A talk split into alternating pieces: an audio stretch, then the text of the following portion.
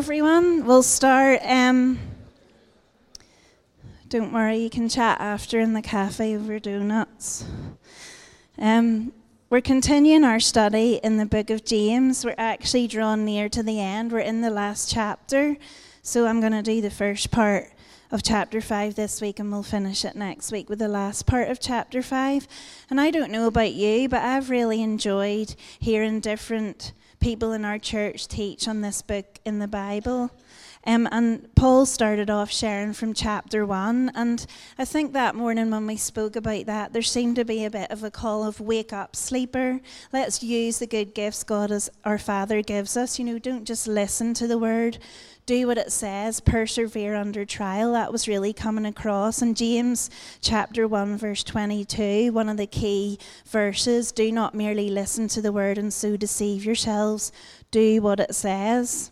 You know, are we not only hearers of the word, but do we put it into action in our lives?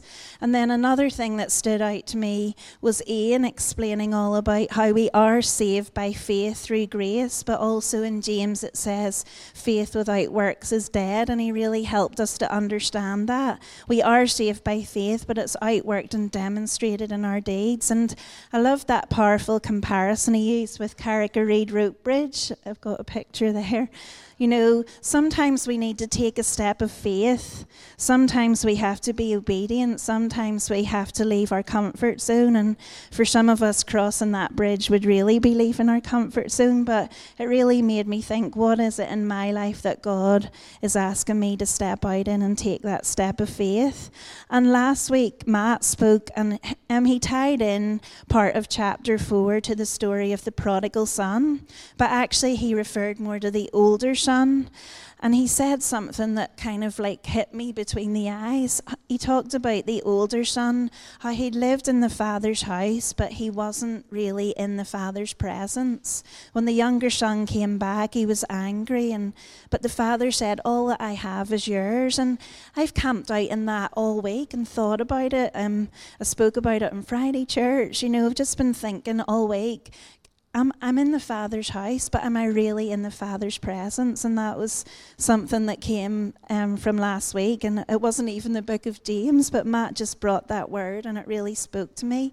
So I just want to ask you guys today what has God been speaking to you about through this book of James? You know, what are you going to take away from this series?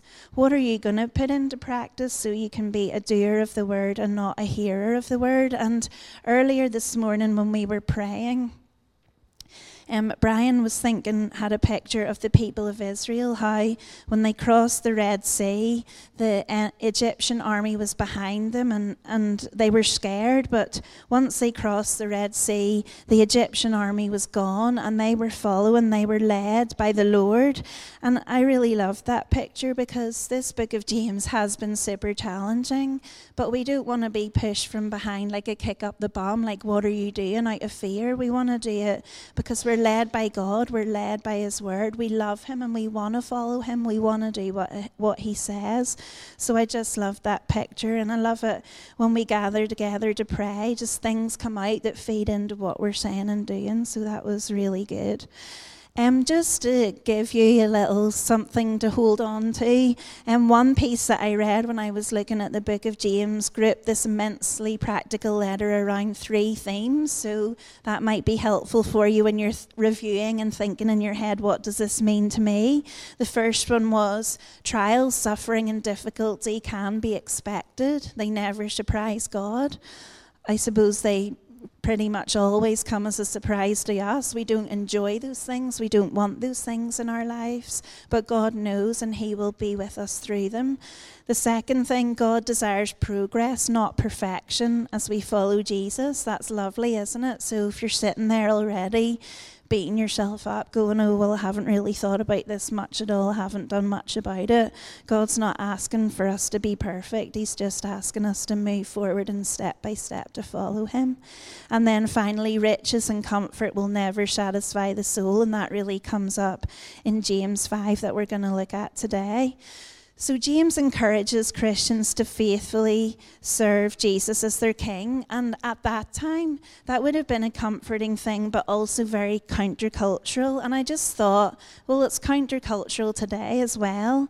You know, when Jesus is Lord of our lives, we pledge our allegiance to him. He is meant to come first. We sang this morning, Jesus be the center. We sang this morning, I will trust in you alone. You know, and sometimes if we're trusting in God and putting Him first, that puts us at odds with our culture. And it does feel like that today, doesn't it? To trust Jesus and to put Him first kind of puts us more at, and more at odds with our culture. Are we ready for that? Are we willing to kind of almost realize that's the way it's going to be? That's something to think about. So we'll read some of James chapter 5 and I'll unpack it a little bit. So, James 5, the title in the NIV is Warning to Rich Oppressors chapter 5, verse 1. Now listen, you rich people, weep and wail because of the misery that is coming on you. Your, wa- your wealth has rotted, and moths have eaten your clothes. Your gold and silver are corroded. Their corrosion will testify against you and eat your flesh like fire. You have hoarded wealth in the last days. Look, the wages you failed to pay the workers who mowed your fields are crying out against you. The cries of the harvesters have reached the ears of the Lord Almighty. You have lived on earth in luxury and self indulgence. You have fattened yourselves on the day of slaughter. You have condemned and murdered the innocent one who is not opposing you. Pretty strong words there.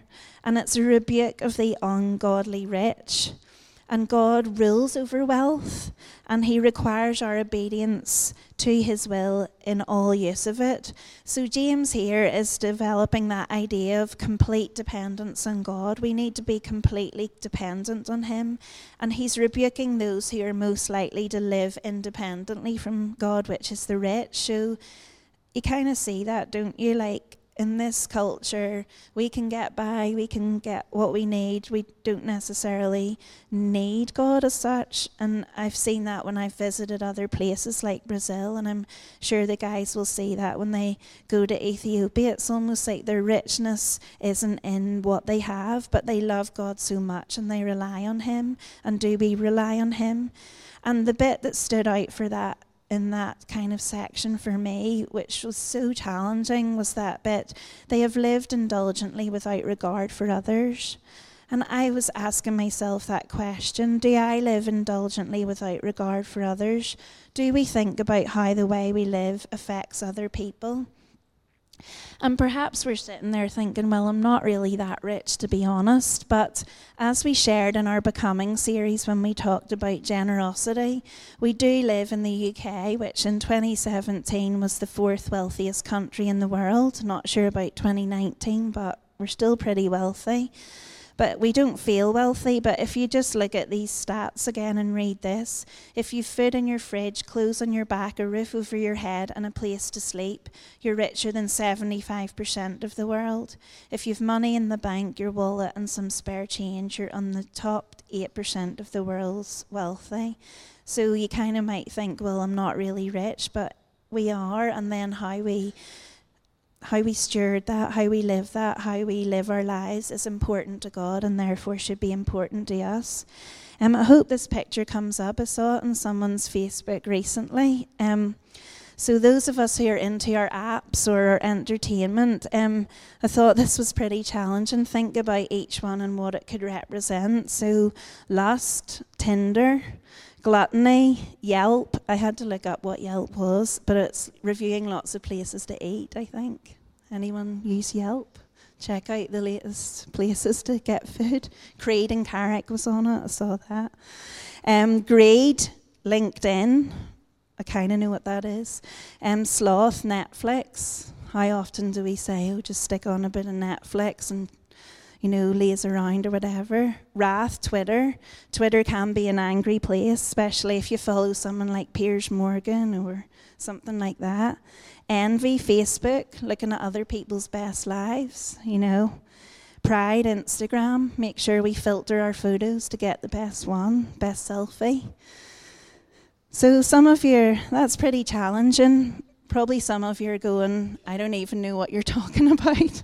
I don't even know what some of those things are. Some of you are like, yeah, I'm into a lot of those things. So it's a challenge, isn't it? You know, how are we living self indulgently? How is our world set up to make us live self indulgently when we engage in all those things? So, James 5 5a James calls us here not to be self indulgent.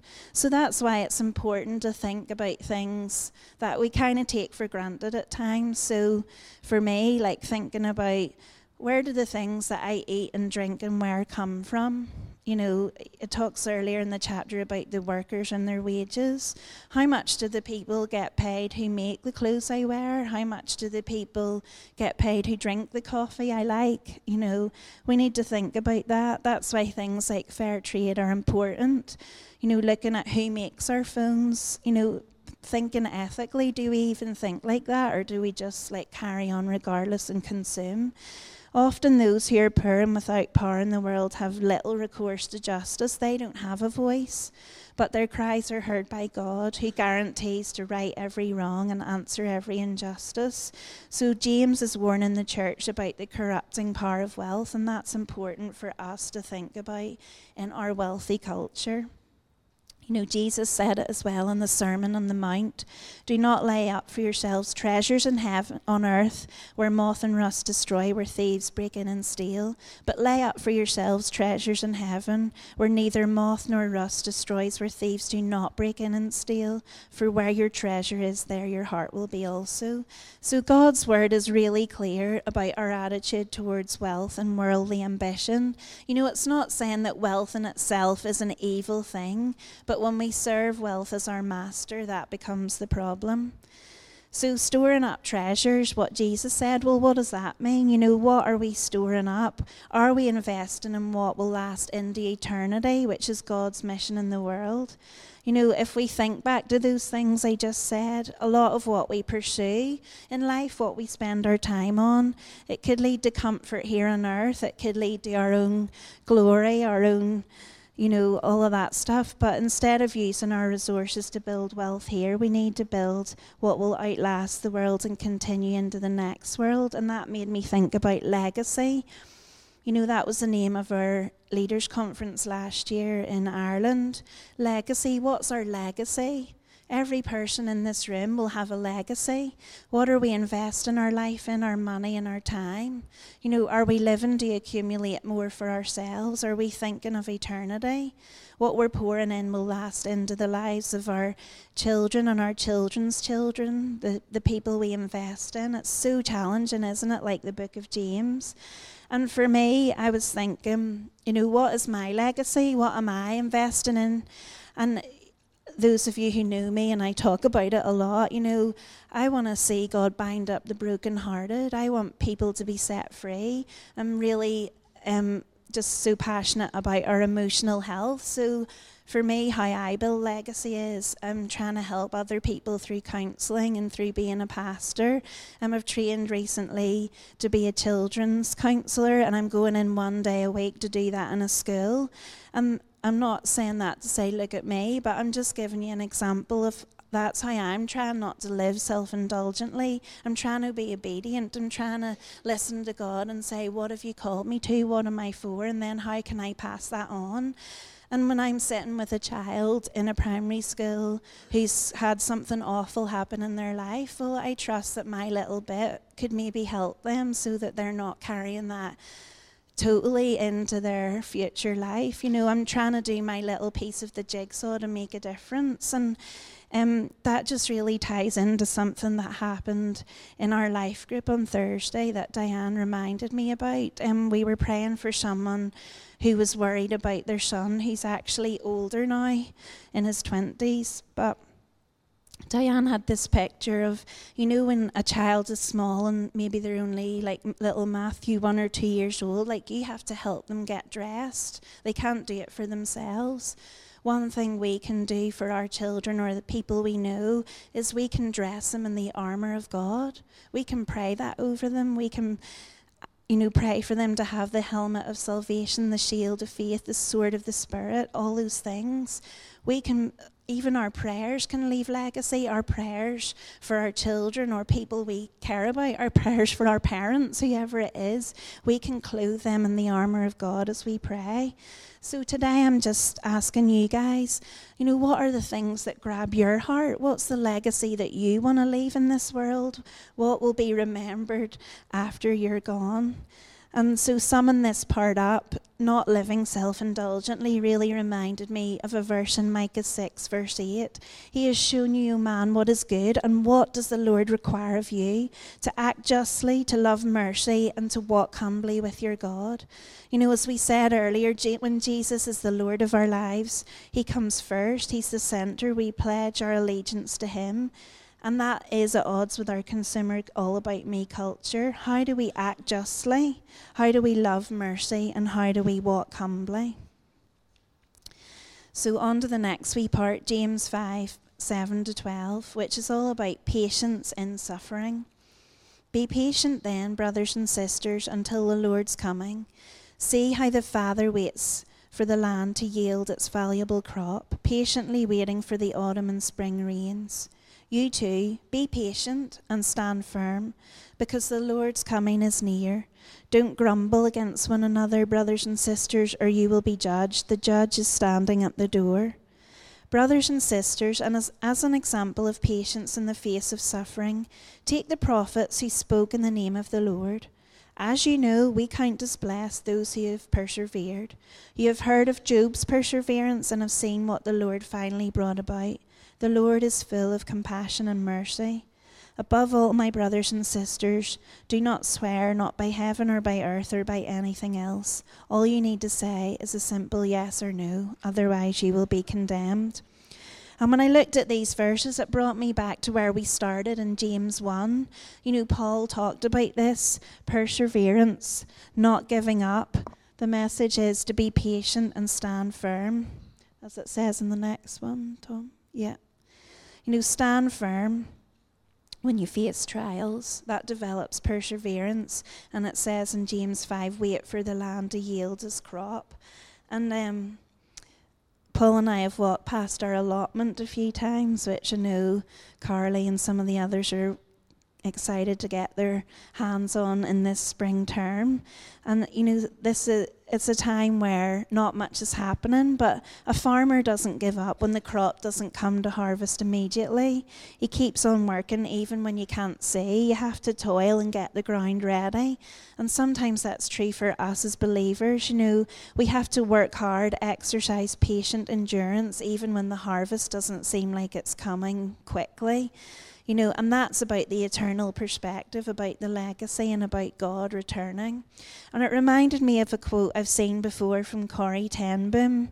If we re- if we have a look at this, when a train goes through a tunnel and it gets dark, you don't throw away the ticket and jump off. You sit still and trust the engineer. You know, sometimes it's about patience and trust and standing firm. And maybe some of you today feel like you're in that dark tunnel. You really don't understand what's happening in your life. You're just confused and you don't know where you're going. But we need to trust, we need to stand firm, we need to know that God is the engineer and He's got this. And when we were praying earlier, someone had a picture of a boat, and Sometimes we're in the storm, but Jesus is with us. He's in the boat and He's the calm in the storm. Verse 9 says, Don't grumble against one another, brothers and sisters, or you'll be judged. The judge is standing at the door. And sometimes when things are tough in our lives, it's easy to kind of grumble, isn't it? You don't really want to put it on yourself. You want to blame someone else. You want it to be someone else's fault you want to grumble at someone else. Um, but the only person we can take responsibility for is ourselves. And sometimes I think we make very much wrong assumptions and we take things personally. So I saw this thing this week and I thought I'm going to share that because it's super practical. And since I'm all into emotional health, you have to listen to me. Um, it's how to stop taking things personally. Number one, realize that other people's rudeness is not about you. When someone is rude, it's likely to be a reflection of their own issues. Number two, ask yourself what else the comment or behaviour might mean. For example, if someone doesn't smile or say hello, they might be shy. It might not be about you at all. Number three, take comments or criticism in a constructive way. Ask yourself if there's any truth to it, and maybe you can actually learn something. Four, take a different perspective. Ask yourself how an unbiased outsider would see the situation. We get like that, don't we? In the heat of it, we're like, I can't believe she stepped back. I can't believe it. But if we just step back and think, well, if someone else heard that, well, what would they say about it? And it might not be so heated. Five, realize that you can't please everyone. Good thing to remember. Six, know that you're not defined by your mistakes or criticism. Seven, realize that your self worth depends on you, it doesn't depend on what others say about you. You know, James is talking here about grumbling, about how we speak about other people.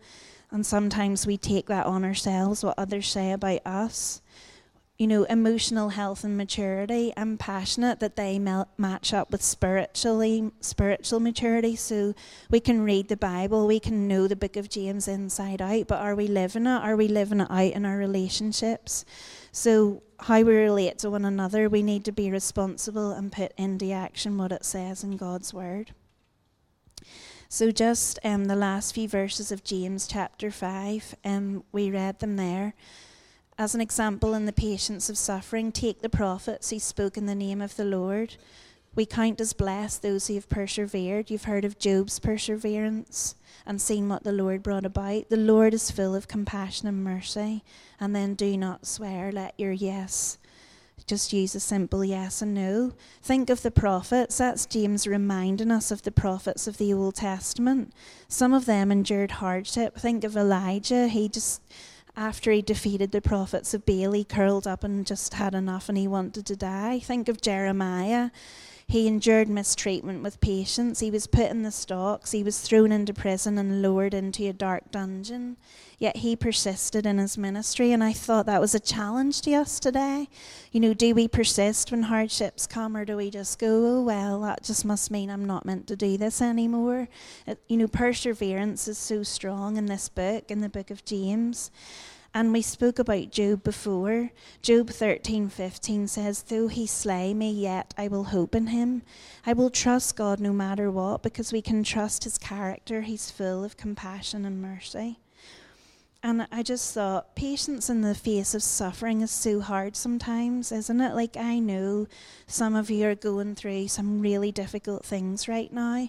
And it says, Blessed are those who have persevered. Trusting God's character is full of compassion and mercy. And I don't know if you can see this little sign.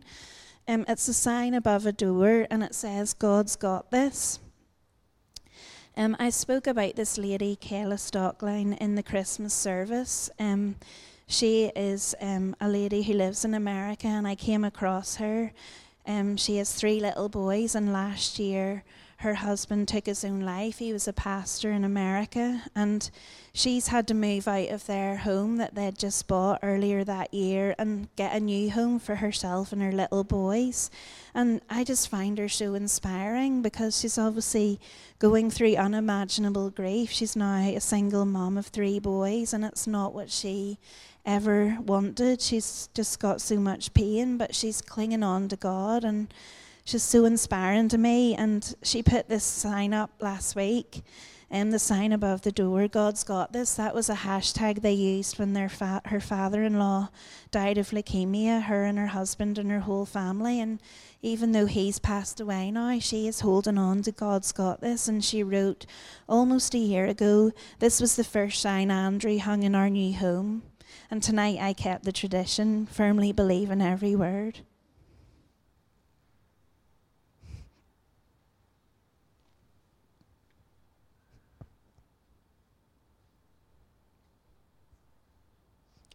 God's got this. God's still got this no matter what.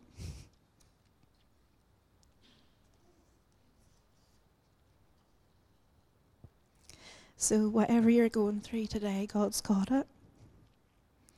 The last verse is that we're going to look at today is verse 12. It's all about swearing. the Bible does not forbid the swearing of oaths, only against the swearing of deceptive unwise or unflippant oaths. So maybe if you're swearing, you can check that out if they're deceptive, unwise, or flippant. you know, James again is echoing Jesus' teaching in the Sermon on the Mount in Matthew 5. The need to swear or make oaths beyond a simple, clear yes or no betrays the weakness of our words. It demonstrates there's not enough weight in our own character to confirm our words.